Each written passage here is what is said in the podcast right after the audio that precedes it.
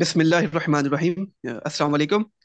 میرا نام عبدالباسط ہے اور ہمارے ساتھ موجود ہیں Aslam Pervez.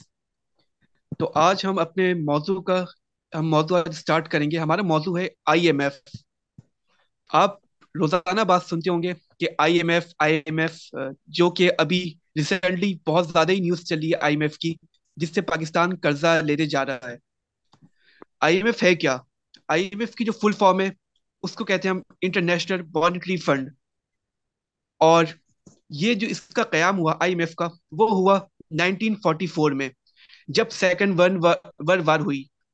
Second world war 1939 to 1945 تک چلی۔ اسی دوران جتنے بڑے ممالک ہیں، ان کی معیشت تباہ ہو گئی۔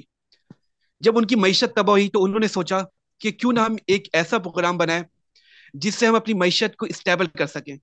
تو انہوں نے یہ پروگرام بنایا I M F and World Bank. انہوں نے اس سے اپنی معیشت اسٹیبل کرنے کی کوشش کی اور اس کے بعد یہ پروگرام مسلسل چلتے رہا۔ اور کیونکہ ہم پاکستان میں رہتے ہیں، ہم پاکستان کی بات کرنا چاہتے ہیں۔ پاکستان اس ممبرشپ کا پاکستان حصہ بنا 1950 میں، گیارہ جولائی انیس سو پچاس کو۔ پاکستان اس ممبرشپ کا حصہ بنا۔ اور پاکستان سب سے پہلا قرض لیا آئی ایم ایف سے، وہ لیا 1958 میں۔ یہ سب سے پہلا قرض پاکستان نے لیا تھا آئی ایم ایف سے۔ اور جب حکومت تھی صدر ایوب خان صاحب کی، تو ان کے دور میں پاکستان نے تقریباً پاکستان تیئیس مرتبہ یہ پروگرام کا حصہ بن چکا ہے۔ جبکہ اس کے ایوب خان کے بعد سیکنڈ جو پروگرام کا حصہ جو جو بنے تھے تو سب سے پہلا قرض جو پاکستان نے لیا، جو پروگرام کا پاکستان حصہ بنا، وہ 1958 میں بنا۔ جب ایوب خان کی حکومت تھی، آپ سب ایوب خان کو جانتے ہیں، وہ جرنیل تھے۔ ان کی جب جو انہوں نے جب پاکستان میں ٹیک اوور کیا، تو انہوں نے سب سے پہلے قرض لیا آئی ایم ایف سے۔ اور میں دراصل میں آپ کو بتانا چاہوں کہ یہ پس منظر جو I M F and Pakistan کی تاریخ ہے، اس کے بعد انہوں نے تین دفعہ پروگرام کا ہی وہ حصہ بنے۔ یعنی کہ تین بار انہوں نے آئی ایم ایف سے قرض لیا۔ اور اس کے بعد حکومت آئی بھٹو صاحب کی۔ بھٹو صاحب چار بار وہ پروگرام کا حصہ بنے آئی ایم ایف کے۔ اور اس کے بعد حکومت آئی، پھر انہوں نے ٹیک اوور کیا۔ حکومت آئی جنرل کی، جنرل ضولحق صاحب کی۔ انہوں نے دو بار وہ پروگرام کا حصہ بنے آئی ایم ایف کے۔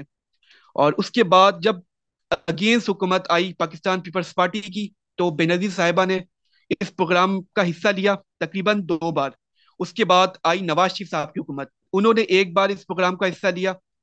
پھر دوبارہ حکومت آئی بینظیر صاحبہ کی، انہوں نے تین دفعہ اس پروگرام کا حصہ لیا۔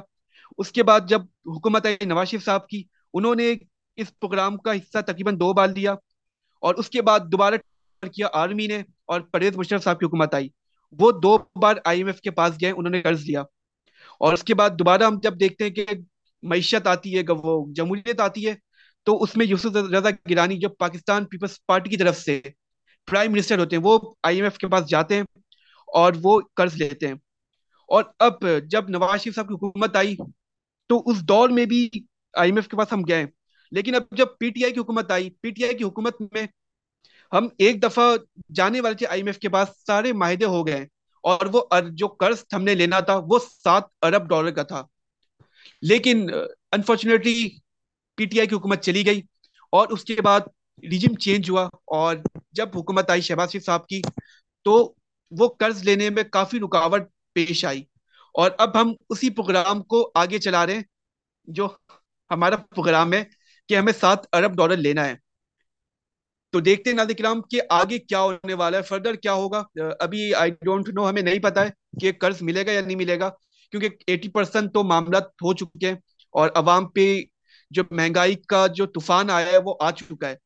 اچھا ایک امپورٹنٹ بات میں آپ کو یہ بھی بتانا چاہ رہا ہوں کہ دو ہزار دو میں برازیل نے بھی قرض لیا تھا آئی ایم ایف سے۔ اور حیران کن بات یہ ہے کہ دو ہزار اکیس میں انہوں نے قرض اپنا مکمل کر دیا، آئی ایم ایف کو پورا قرض ریٹرن کر دیا۔ یہ بہت حیران کن بات ہے۔ اور سب سے زیادہ جو آئی ایم ایف نے قرض دیا ہے، وہ ارجنٹینا کو دیا ہے۔ تقریباً ففٹی سیون ارب ڈالر کا قرض دیا تھا ارجنٹینا کو۔ اور پاکستان ساٹھ ارب ڈالر کے لیے کافی خور ہو رہا ہے۔ اللہ کرے پاکستان کو یہ آئی ایم ایف سے قرض ملے۔ تو ہمارا سوال بھی یہی ہے آپ سب سے بھی کہ ہم ہمیں کیا ضرورت پڑتی ہے کہ ہم آئی ایم ایف کے پاس جاتے ہیں؟ اچھا ہم چلے بھی جاتے ہیں، لیکن کیا یہ بہتر نہ ہو کہ جو ہمارے حکمران ہیں ان پہ بھی ٹیکسز لاگو ہیں، کہ وہ عوام پہ ٹیکس لاگو نہ ہو، کہ بیچارے عوام جو ویسی غریبی میں پیس لیں یہاں پر روزگار زیرو ہے اور جس کے روزگار ہیں وہ بھی کم سیلری پہ یہاں پر موجود ہیں اور مہنگائی کی جو ریشو ہے وہ بہت ہائی جا چکا ہے۔ عوام کو دوبارہ ٹیکس لگا کر پیٹرول کے پرائسز کو بڑھا کر جب دوبارہ یہ کیا گیا ہے تو عوام بیچارے بہت بہت زیادہ پیس چکے ہیں۔ عوام اس میں کیا کرے؟ تو عوام کو مطالبہ یہ ہے کہ حکمران کو حکمران پہ بھی یہ ٹیکس لگایا جائے تاکہ عوام کو کچھ ریلیف مل سکے۔ تو اسلم صاحب، آپ اس میں آپ کس میں کیا رائے؟ آپ کیا کہتے ہیں؟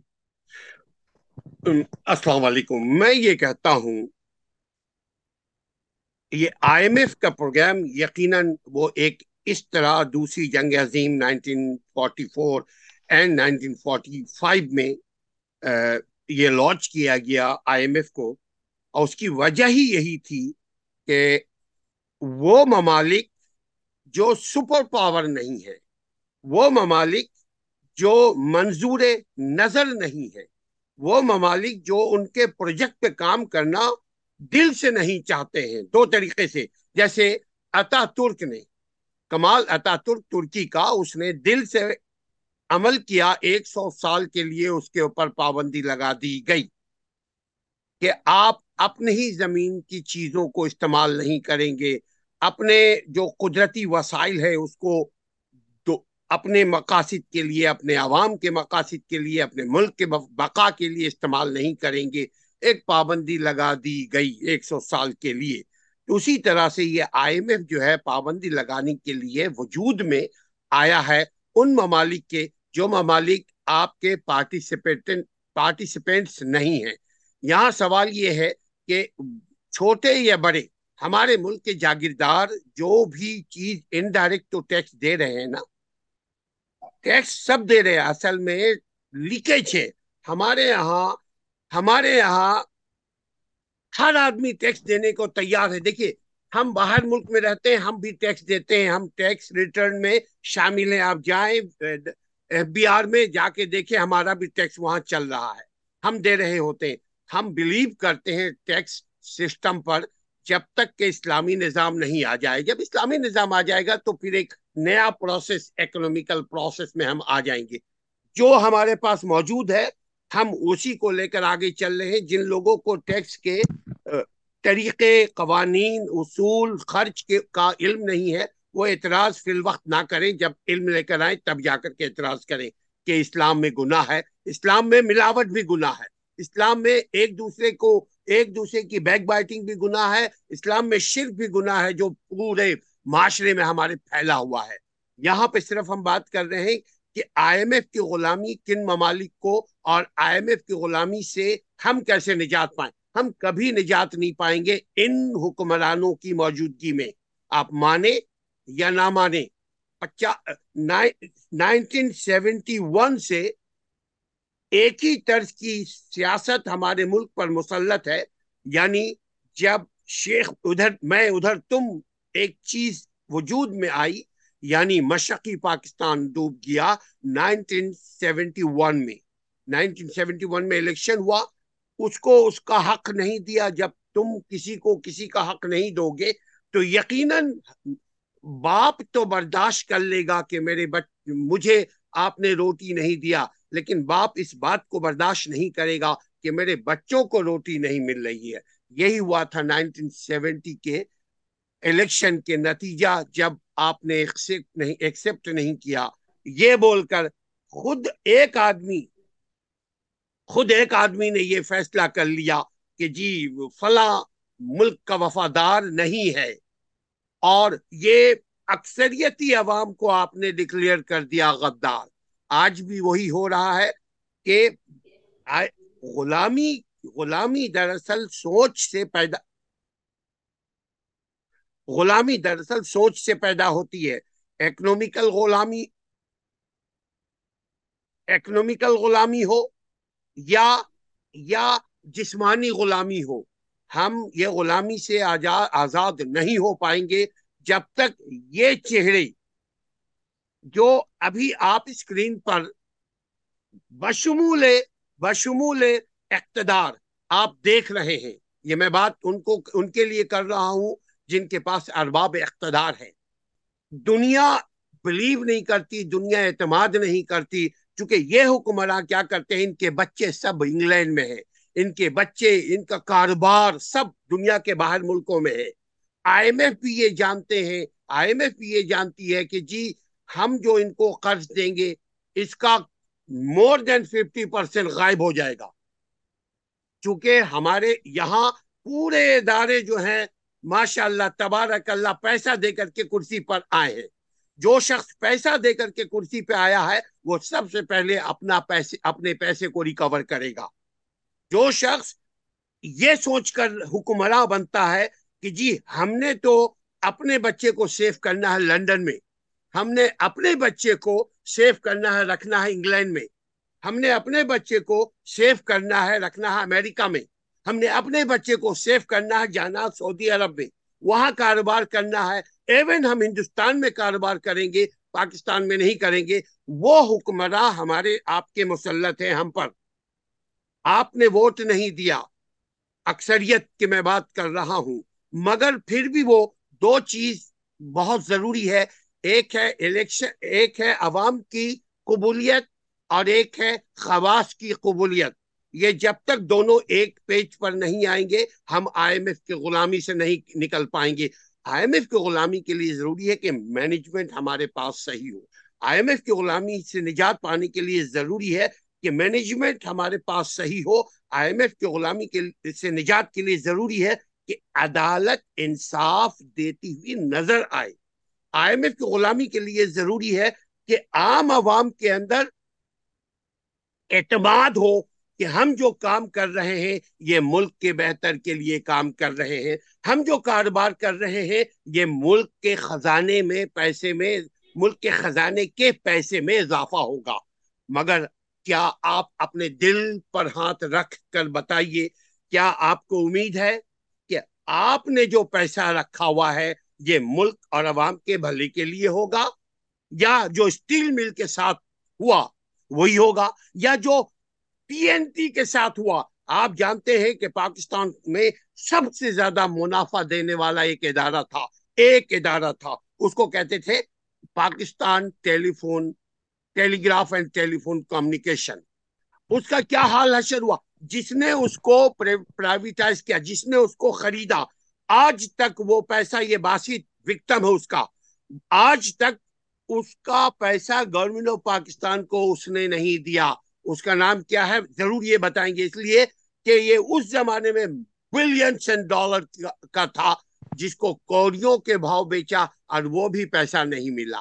تو عوام کو یہ معلوم ہے کہ عوام اگر ان حکمرانوں کو پیسہ دیں گے، عوام اگر اپنا ملک قرض اتارو ملک بچاؤ۔ جب ہوا تھا، ہمارے ہمارے نواز شریف صاحب نے قرض اتارو ملک سوارو کا ایک پروگرام شروع کیا تھا۔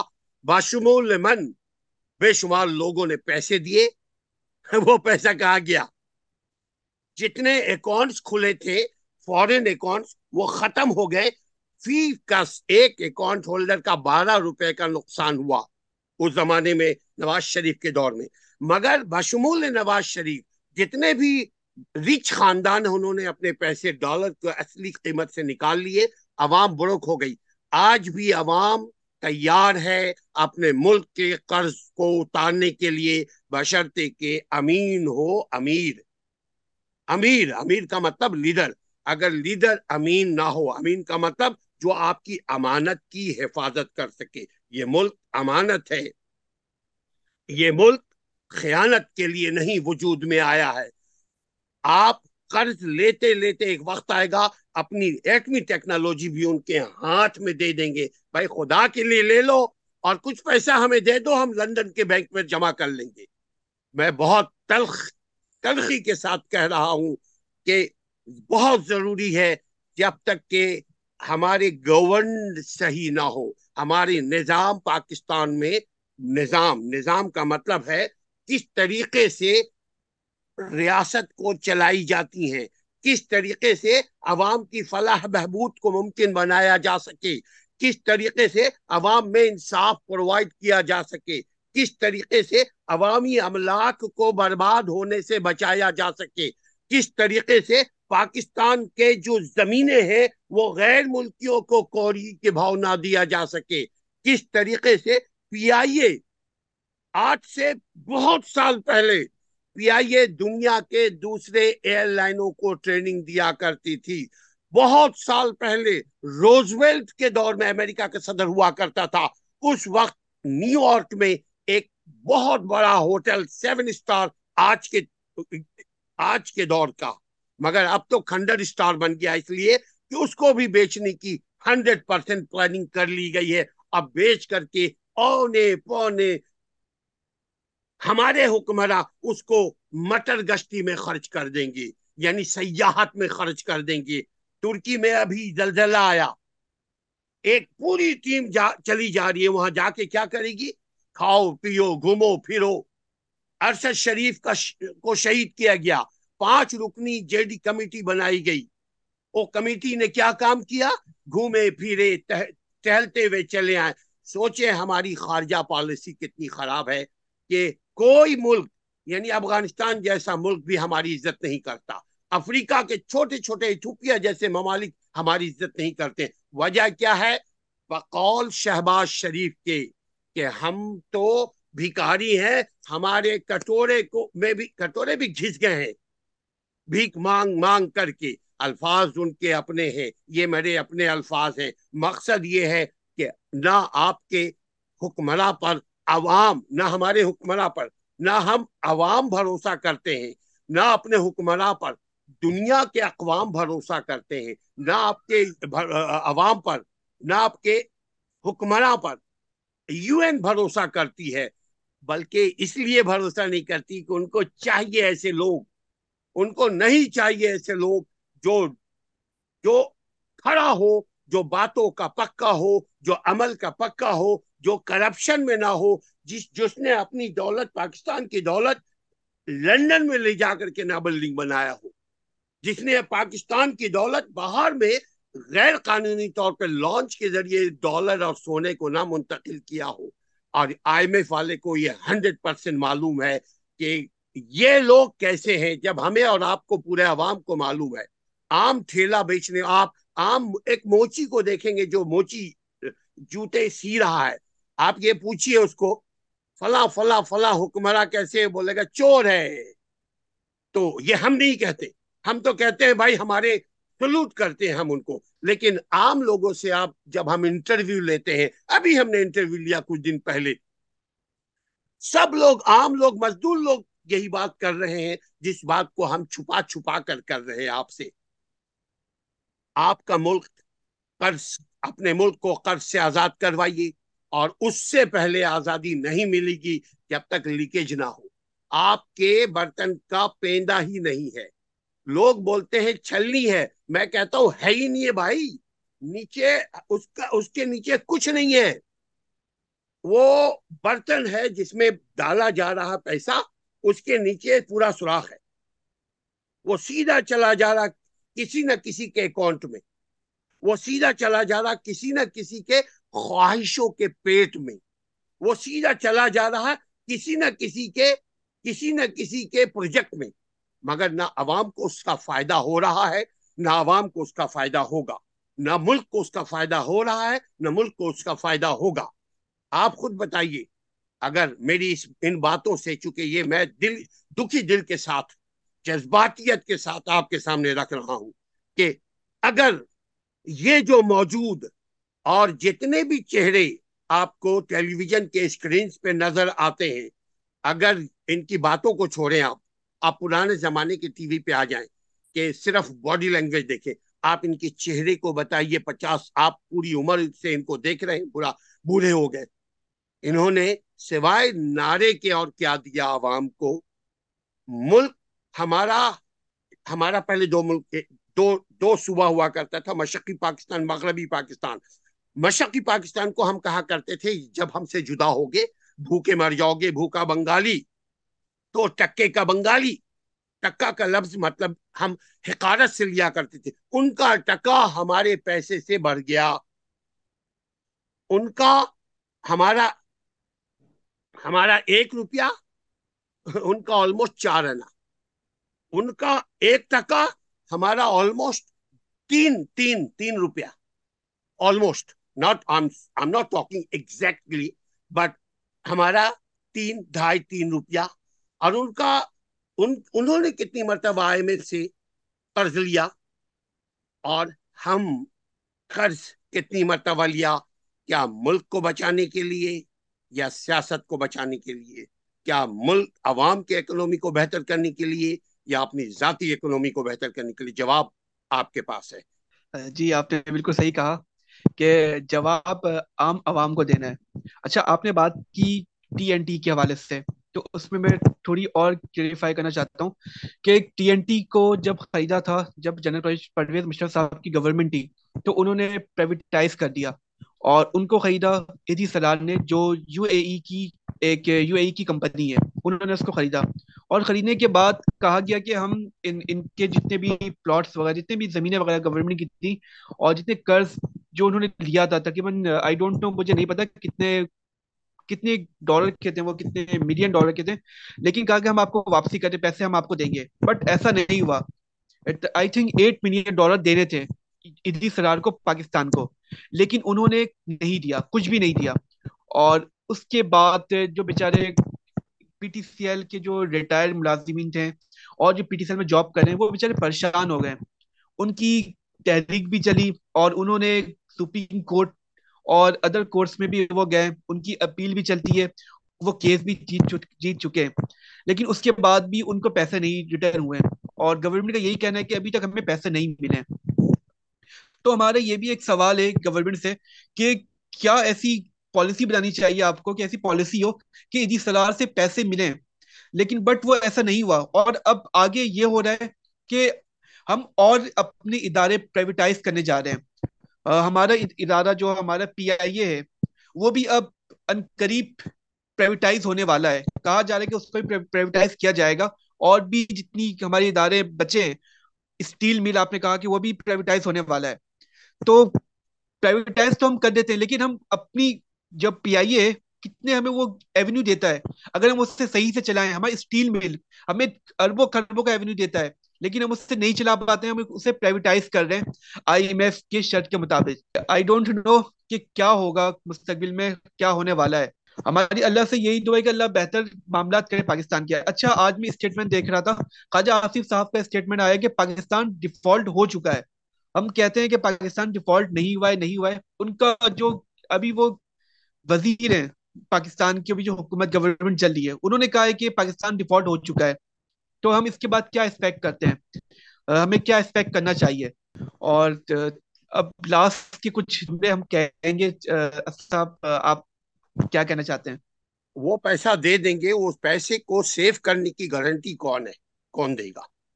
وہ پیسے تو آج نائنٹین فورٹی فور سے پیسے ہمیں مل رہے نا نائنٹین ففٹی ایٹ میں سب سے پہلے ہماری جو field marshal general Ayub Khan, جو نے جو مارشل لایا تھا، میرے عزیز ہم وطنوں کے خوبصورت کلمات کے ساتھ، وہاں سے شروع ہوا۔ انہوں، ان کے دور میں چونکہ کرپشن کی ابتدا ہوئی تھی۔ آج کرپشن کی ابتدا نہیں ہے، اب آج کرپشن کی انتہا ہے۔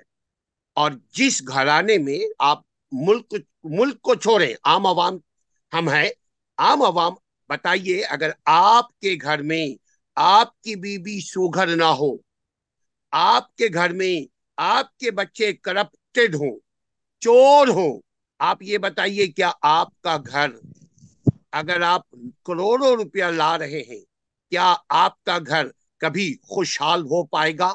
جواب دیجیے گا کامنٹ باکس میں، اگر آپ کا گھر چوروں کا گھر ہو یعنی آپ کے بچے، آپ کے پیسے کی حفاظت نہیں کرتے آپ کے بچے آپ کے جیب سے پیسے چرا کر کے باہر لے جا کر کے خرچ کر دیتے ہیں، اپنے دوستوں کو دے دیتے ہیں یا گلک کہیں باہر بنا کر رکھا ہوا ہے۔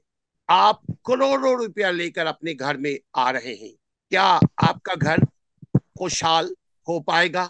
انہی سوالوں کے ساتھ، اسلم پرویز کو دکھی دل کے ساتھ اجازت دیجیے ہم دوسرے وقت اسی موضوع کو آگے بڑھائیں گے، انشاءاللہ تعالی۔ السلام علیکم۔ اچھا میں اس کے ساتھ ایک اور بات بات ایڈ کرتا چلوں کہ ناظرین کرام، ابھی ہم نے ریسنٹلی دیکھا ہے کہ میں آج ایک نیوز دیکھ رہا تھا، یہ بہت افسوسناک واقعہ ہے۔ ایک عورت تھی اور ان کے تین بچے تھے، وہ پورٹ گرینڈ جہاں پر ہے، نٹی جتی کا پل، وہ انہوں نے خودکشی کرنے کی کوشش کی۔ تو ناظرین کرام، یہ پوزیشن چل رہی ہے پاکستان کی کہ لوگ خودکشی کر رہے ہیں، مجبور ہو چکے ہیں خودکشی کرنے کے لیے۔ تو ہم اللہ سے دعا کرتے ہیں کہ اللہ تعالیٰ بہتری کے معاملات کرے کیونکہ پاکستان اس وقت بہت نازک دور سے چل رہا ہے اور آئی ایم ایف جو قرض لگا رہا ہے، جس کے نتیجے میں petrol two seventy two rupees کا ہو چکا ہے اور کہا جا رہا ہے کہ تقریباً تین سو روپیز تک پیٹرول جائے گا اور پاکستان اسٹاک ایکسچینج کا حال بھی بہت برا ہے۔ ڈالر انتہائی اعلیٰ سطح پہ پہنچ چکا ہے، روپے کی قدر ختم ہو چکی ہے۔ تو اس معاملے میں اگر ہم دیکھیں کہ کچھ بھی نہیں ہے۔ اللہ سے ہم دعا کرتے ہیں کہ اللہ تعالیٰ بہتری کے معاملات کریں اور اللہ تعالیٰ ہماری حکمران کو یہ سوچنے کی ہمت دیں کہ وہ عوام کے لیے کچھ بہتر کریں تاکہ عوام کو کچھ ریلیف ملے۔ ہماری اپیل ہے گورنمنٹ سے کہ لوگ بیچارے پاکستان کے بہت زیادہ پریشان ہیں۔ آپ ان کے بارے میں سوچیں اور ان کے لیے کچھ بہتری کے معاملات کریں۔ تو آپ اپنے ہوسٹ عبد الباسط کو اجازت دیں۔ اللہ حافظ۔